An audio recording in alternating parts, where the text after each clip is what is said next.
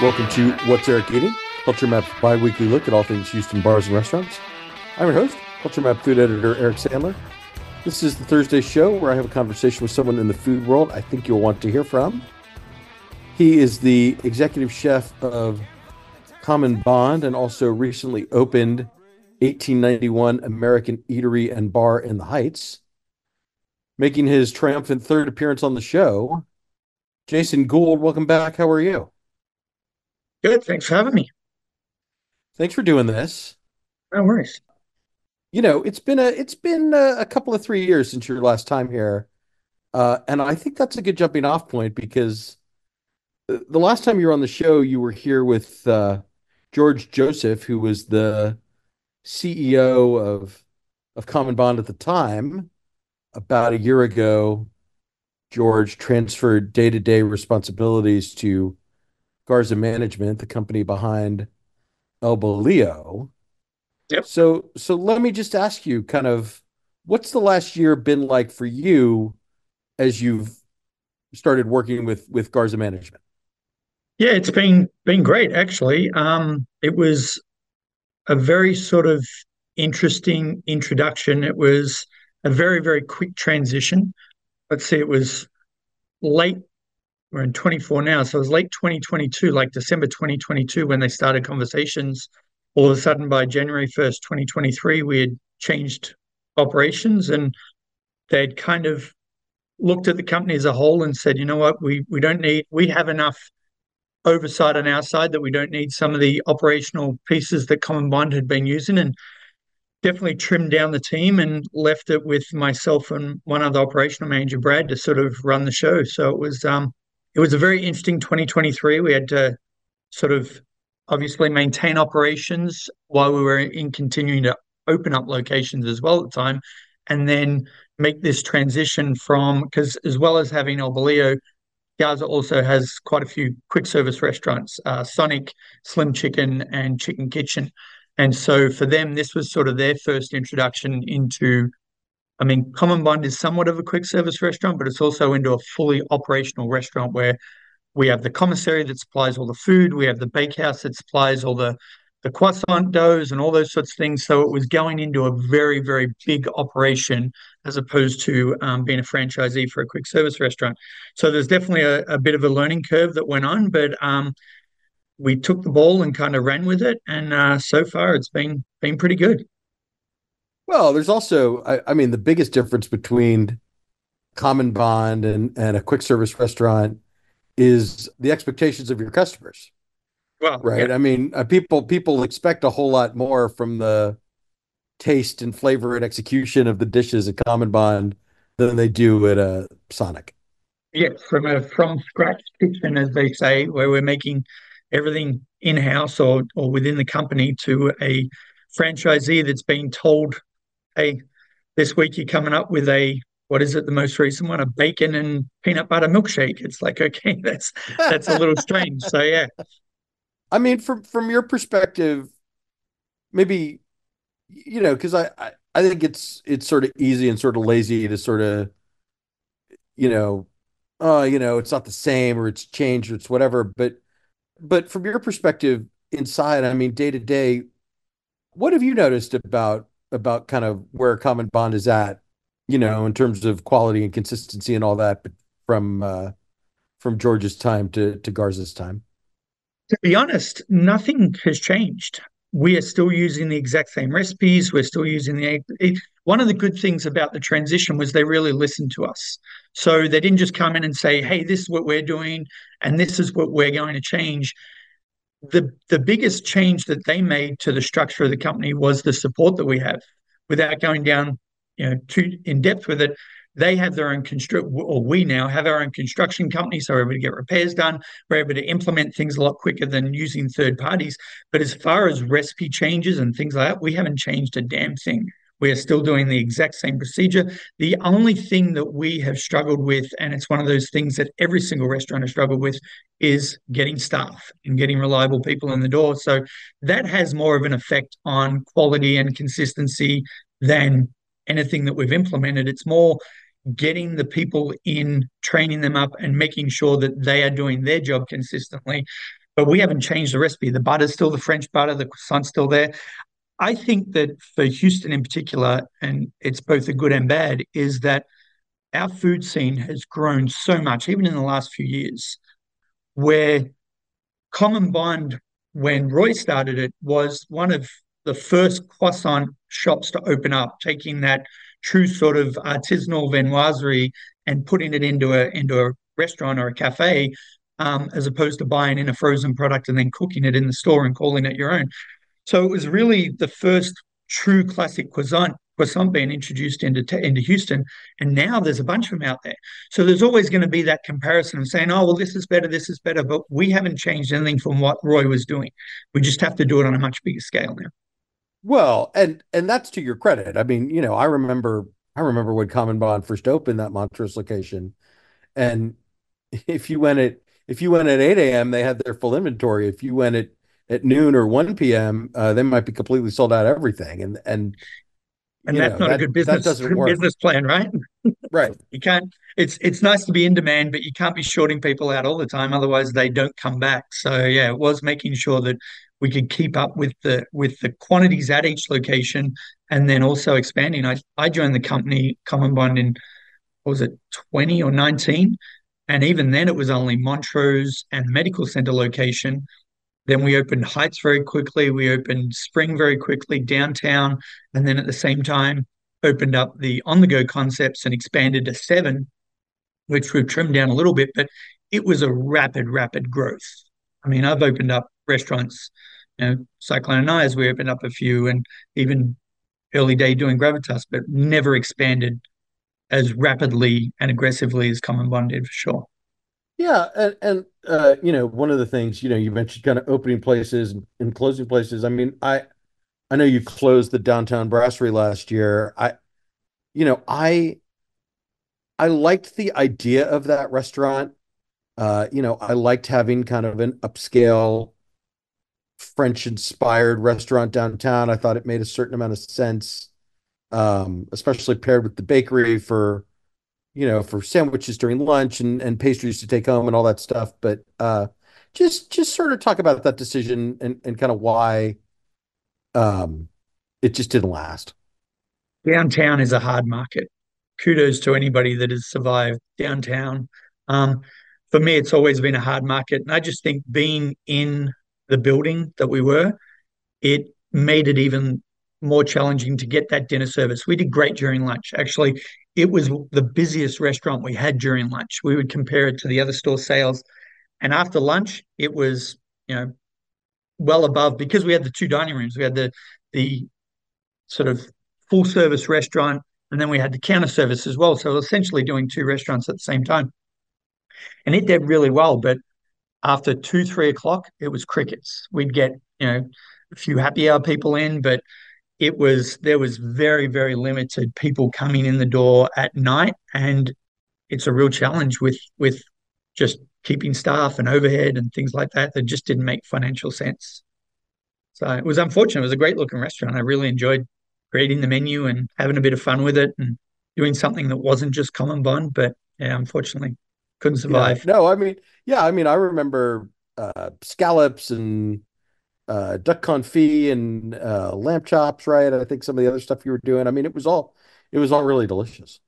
Yeah, no, we, we it was when we opened it, it was almost like we didn't have a budget. We had this vision of what we wanted the restaurant to be, so we started doing seafood towers and steaks and short ribs and all this sort of stuff.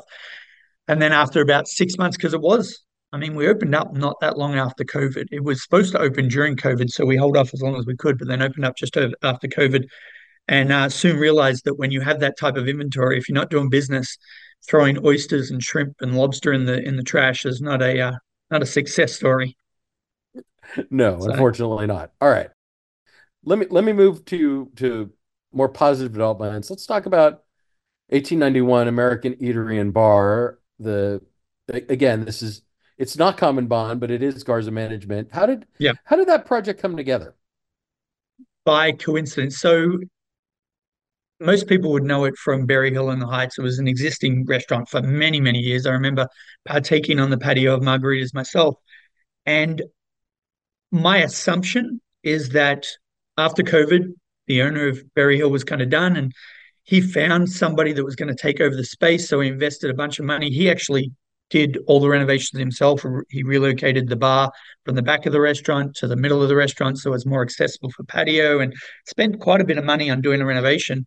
And then I'm assuming somebody pulled out because we walked into the space as it was. And I think it was one of those situations where we just happened upon it and he needed a tenant and it worked. We love the location. We love being in the Heights and it was an opportunity for us to do something different. So, yeah, so far, so good so expand a little bit on that idea. I mean, how did you kind of decide on on this kind of sports bar neighborhood restaurant concept is the right fit for for the space in the neighborhood? Actually, I wanted I wanted to do it even back when I was with Cyclones. The reason I joined Cyclones was because the owner at the time was going to wanted to expand. He was a bit of a real estate mogul, and he wanted to be able to take up opportunities and have a little bit of um, be able to diversify his portfolio, if you will. So I was going to do these different concepts with him. And it was one that I always had in my back pocket. So when this one came out, I walked into the space and seen the the decor that was in there at the time. It sort of screamed tavern type place to me, just with all the the woods and the stones and the browns and the greys and things like that. And so uh, I'd kind of had it in my hip pocket and always wanted to do something. You know, I'm a bit of a sports fan myself, and I'm not going to take my kids to Hooters or Pluckers or something to go and watch the game. So this is a place where you can you know take the family and sit and watch a game and enjoy it and get better than average you know sports bar food. There's some great sports bars out there, but we just wanted to create a menu that had a little bit of everything. Good burger, you know, some sort of more upscale entrees, keep it with a price point that everybody could afford and feel like there was value there, but not go too overboard. So I've always wanted to do it. I thought it was, I always felt it was a niche in the market that was missing is having not having to go to your stereotypical sports bar to watch a game. I mean, when the Astros are doing well, who wants who doesn't want to go out and watch them and enjoy a good drink and a good meal? Yeah, and I and I like that you kind of get that balance between I mean, there are TVs on the walls, and if you want to stare at them throughout dinner, I, I mean, there's plentiful enough and big enough that that's no problem. But at the same time, it's not like they're not like hanging from every pillar. So it's not no. it's not so in your face that you know if you just want to have dinner with your friends or you it, it might not even necessarily occur to people that that sports bar is kind of part of the the mission of the restaurant. No, and it's it's a hard thing because you don't want to put yourself into, or at least we didn't, where that's all we were. But we definitely want it to be thought of in the same conversation. So it's kind of an everyday neighborhood eatery. It's why we named it after the Heights. Is you know, the Heights has been such a um, important neighborhood for Houston. It was one of the first to be there. It's had some great restaurants in it, and so we just wanted to create really a neighborhood restaurant, neighborhood bar that people could come by and just relax. Whether it's coming home from work and grabbing a, a beer, a cold beer, or you know, coming from kids' sporting events and having a decent decent meal with family. Yeah, I mean, I, you know, I like to kind of keep an eye on the various Facebook groups to talk about uh, local restaurants, and it, it really does seem like people are really liking what you're doing. So, so let me just ask you, I mean, has that been has that been your experience too, or or how do you feel about the response you've had so far? So far, the response has been great. Could always be busier, but it's been great. What's been interesting is looking at sales because while at night we do sell a few more of the uh, sort of upscale entrees, the short ribs, the scallops, things like that. The burgers have been by far the biggest seller um, that we've had. We do the three burgers, and they they outsell everything every single day. Um, to the point now where even the staff are like, "Okay, we need to open up a burger restaurant." I'm like, "All right, we're not even three months in yet. Let's let's slow down a little bit. Let's make sure we're doing everything right here." But yeah, the burgers have been really well received you know, what else what else is going well there? I mean, I you know, you've got a great cocktail program, you've got uh some other, you know, you've got pizzas, you've got tacos. I mean, what what else are you particularly proud of over there? Well, surprising to me, and you even made a comment on it when, on your visit, but the poblano seems to be the most impressive dish that people are enjoying. Um, you know, vegetarian options, so it, it helps any vegetarians out there. But yeah, the um the poblano has been very well received. People seem to be enjoying it a lot. So, which is good. It's always fun when you can create a meatless dish and it goes over well to even the meat eaters. Well, and, I think I think that's one of the kind of keys to the 1891 menu is that it it is very vegetarian friendly and you know, especially in a in a family friendly context, you know, so often there is that family member who's vegetarian or or keto or pescatarian or or whatever and and you know, you can't all you can't all sit down to eat if you can't accommodate that that person's preferences. Yeah, I learned many, many years ago back in the Aries day that you've you know you've got to have at least a couple of vegetarian options, and that's going back 20 years now. So yeah, you you have to have you have to have something for everybody on the menu, which is makes it a lot more challenging when you're originally writing the the menu. But uh, yeah, you got to have something on there for everyone. All right, so you know, I, I know your staff is already sort of talking about uh, you know, we gotta we gotta take this burger thing and kind of run with it. I, you know, when I visited and we were sort of chatting, I was amused at the thought of, oh, well, yeah, the Heights was founded in 1891. You know, Sugarland was founded in 1946. Katy was founded whenever Katy was founded. I mean, you could just start knocking these out and just you could name them with a different year to mark the founding of whatever part of the city that you're in. I, you know, would do you aspire to that? I mean, the concept does seem like it could be a very uh, a very interesting fit for other parts of Houston. Oh yeah, it'd fit into any neighborhood. So yeah, I'm I'm not going to say it's hasn't been discussed, but right now it's you know let's let's make sure this one is is firing all cylinders first. But yeah, no, it's it's I, mean a upscale sports bar would work in just about any neighborhood. So and the name kind of plays into that. Yeah, we, it was funny because we really really struggled to come up with a name, and I just started digging in the neighborhood, and it came to me one day, and I'm like, eh, that's what we're going with, and uh, it seems to have worked out well. All right, so so the 1891 concept may not have immediate plans to be expanded, but I know Common Bond recently announced that they are coming to to Tanglewood with a new bistro location. So, Yep. what can you tell us about what can you tell us about the next Common Bond? Um, yeah, so we're taking over where local foods used to be there on Bering and San Felipe. So going into existing spot, which um, again we just happened to luck out of. Uh, local foods moved locations after seeing out their lease, so it was all sort of a a good timing for them and a good timing for us. So um, yeah, started construction, or actually in the process of starting construction on that this week. Uh, so hopefully in about probably about three three and a half months, we should be ready to go in that location. So looking forward to it. That's one of the great things about Common Bond as well is it fits into any neighborhood. So, you know, we're happy to be over there and hopefully get some of the schools and the churches and everybody coming by for breakfast every morning to grab some croissants. Yeah, it's an interesting mix because you've got some kind of established breakfast options nearby, but then, you know, I think about like Fountain View Cafe that closed uh, a few years ago that served that neighborhood for years and, and nothing's really replaced it. So I, Yeah. I feel like you've got a lot of opportunity there. Yeah, we think so as well. I mean, we we spoke, I spoke with Dylan and that at Local Foods before we moved in, and they did say parking was a problem, but they did say the neighborhood was really good at, and it, they also a lot of, we would walk in there during while they're open and the amount of catering they were doing into that store was ridiculous. So hopefully we can tap into that as well and you know get some of the officers involved and be able to cater to all the lunches and breakfasts and things like that. So yeah, I mean it, it, the the space actually works for us. They're they're going into a counter driven concept and replacing it with a counter driven concept makes it a, a no brainer. You know, I, I, I sort of ran into you this weekend and you said, what are we talking about? And I said, oh, you know, we'll talk about talk about the current state of common bond. We'll talk about 1891. And and you you said, oh, well, I'll talk about whatever you want. So let me just ask you, I mean, we've got we've got another five or 10 minutes to, to keep this going. I mean, um, you know, it was funny running into you at Fluff Bake Bar because, you know, Ryan Lachaine was there doing a pop-up menu and, you know, obviously that's Becky Masson's bakery and and of course the three of you all worked together at, at Gravitas, which was this kind of pioneering new American restaurant in the in the mid aughts that had, you know, I, I mean, I, I know a lot of people who are listening to this probably may not have even lived in Houston back then, but but it was in the mix for the best restaurant in Houston from about, you know, 2005 to 2010, give or take.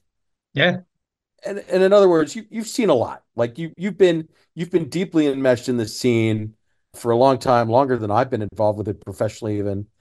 Uh, so 22 so years now. Yeah. So just talk a little bit about what what are maybe the two or three things you've noticed most, like how Houston has has evolved in in the 20 years you've been working around the city. well, besides the obvious growth, you know, uh, what I always found with Houston and actual food in general is it's very cyclical. So, you know, when I started and came to Houston, Aries was the only fine dining. There was Aries and Marks were really the only two fine dining restaurants in town. Obviously, there was um, uh, Yeah, Tony's, people, uh, yeah, Tony's, a few others, but there wasn't many, and there definitely weren't many chef driven. Del Grande was kind of, you know, Del Grande was there, Monica, they're all part of it, but there wasn't as nearly as many as there are now. And one of the things that I think is great is just the variety. And I, I know people are very vague about it, but it really is. You can get just about anything here now. You and I were talking about the uh, the Basque restaurant that's opened up, and it's just funny to think, you know, would that have survived 20 years ago? Most likely not, because as you and I, t- we didn't have social media, we didn't have anything like that to promote your own restaurants. It was all kind of word of mouth or or being seen on the corner of Main and Main.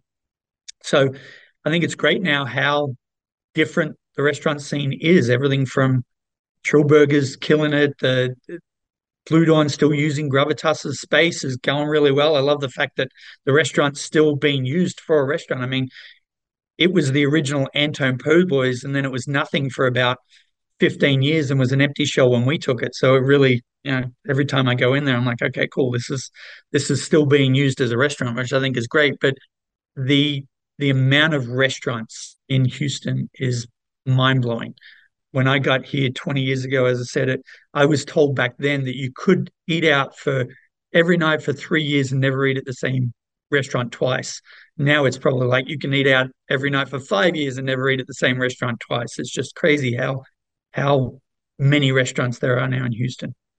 Well, and our palate is so much more expanded, right? I mean, you know, when I when I was growing up here, you know, or even into the the 90s and the the early 2000s, I mean, it was like steakhouses and Tex-Mex kind of ruled the roost.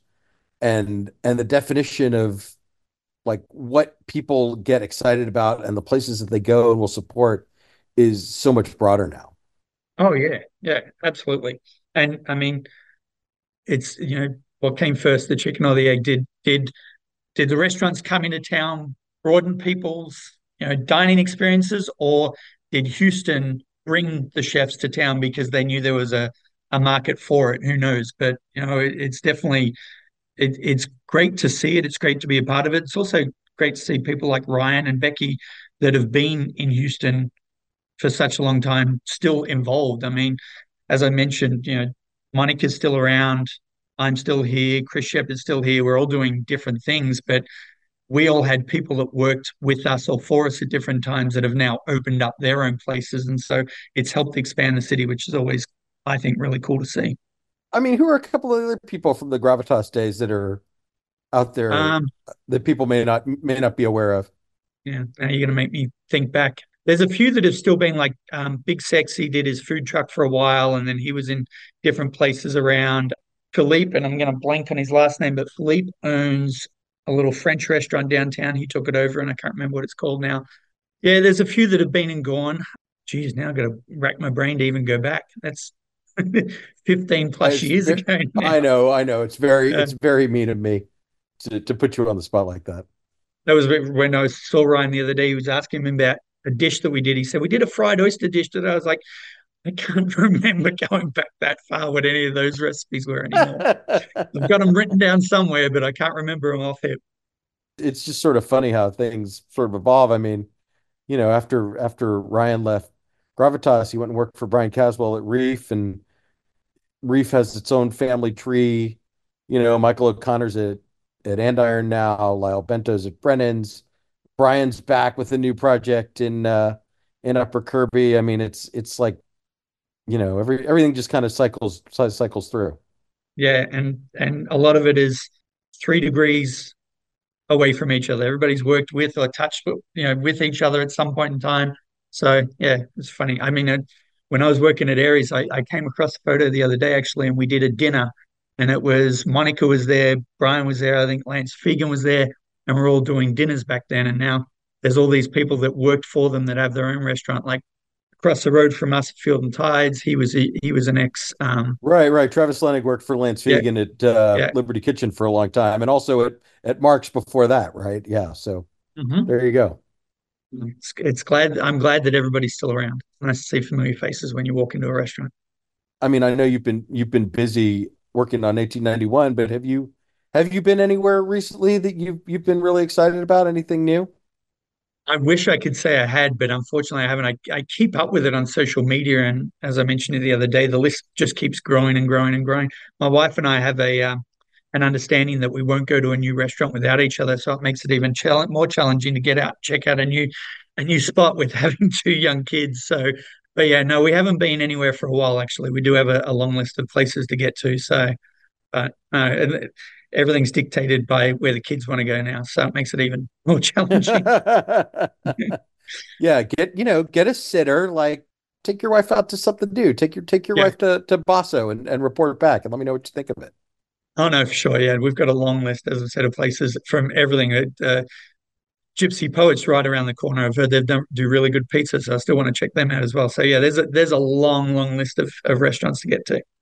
All right. Well, Jason, I have to say that does bring me to the end of my questions. Is there anything I haven't asked you about that you would like to discuss?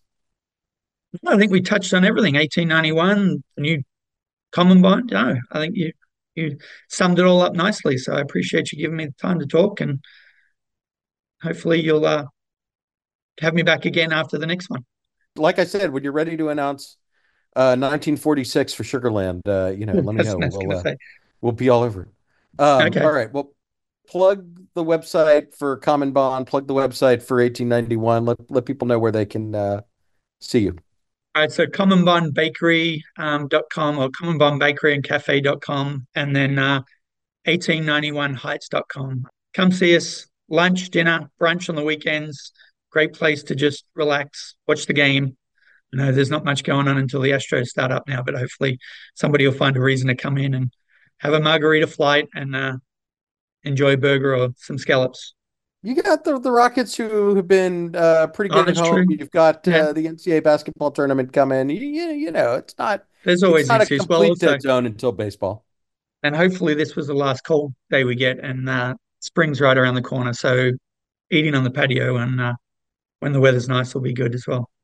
Absolutely. All right, Jason, thank so, you very much. All right, cheers. Appreciate it. All right. Thank you so much for listening. You can follow me on Instagram at Eric Sandler. Keep it locked on culturemap.com for all the latest Houston bar and restaurant news. That's it for today's show. I'll be back next week.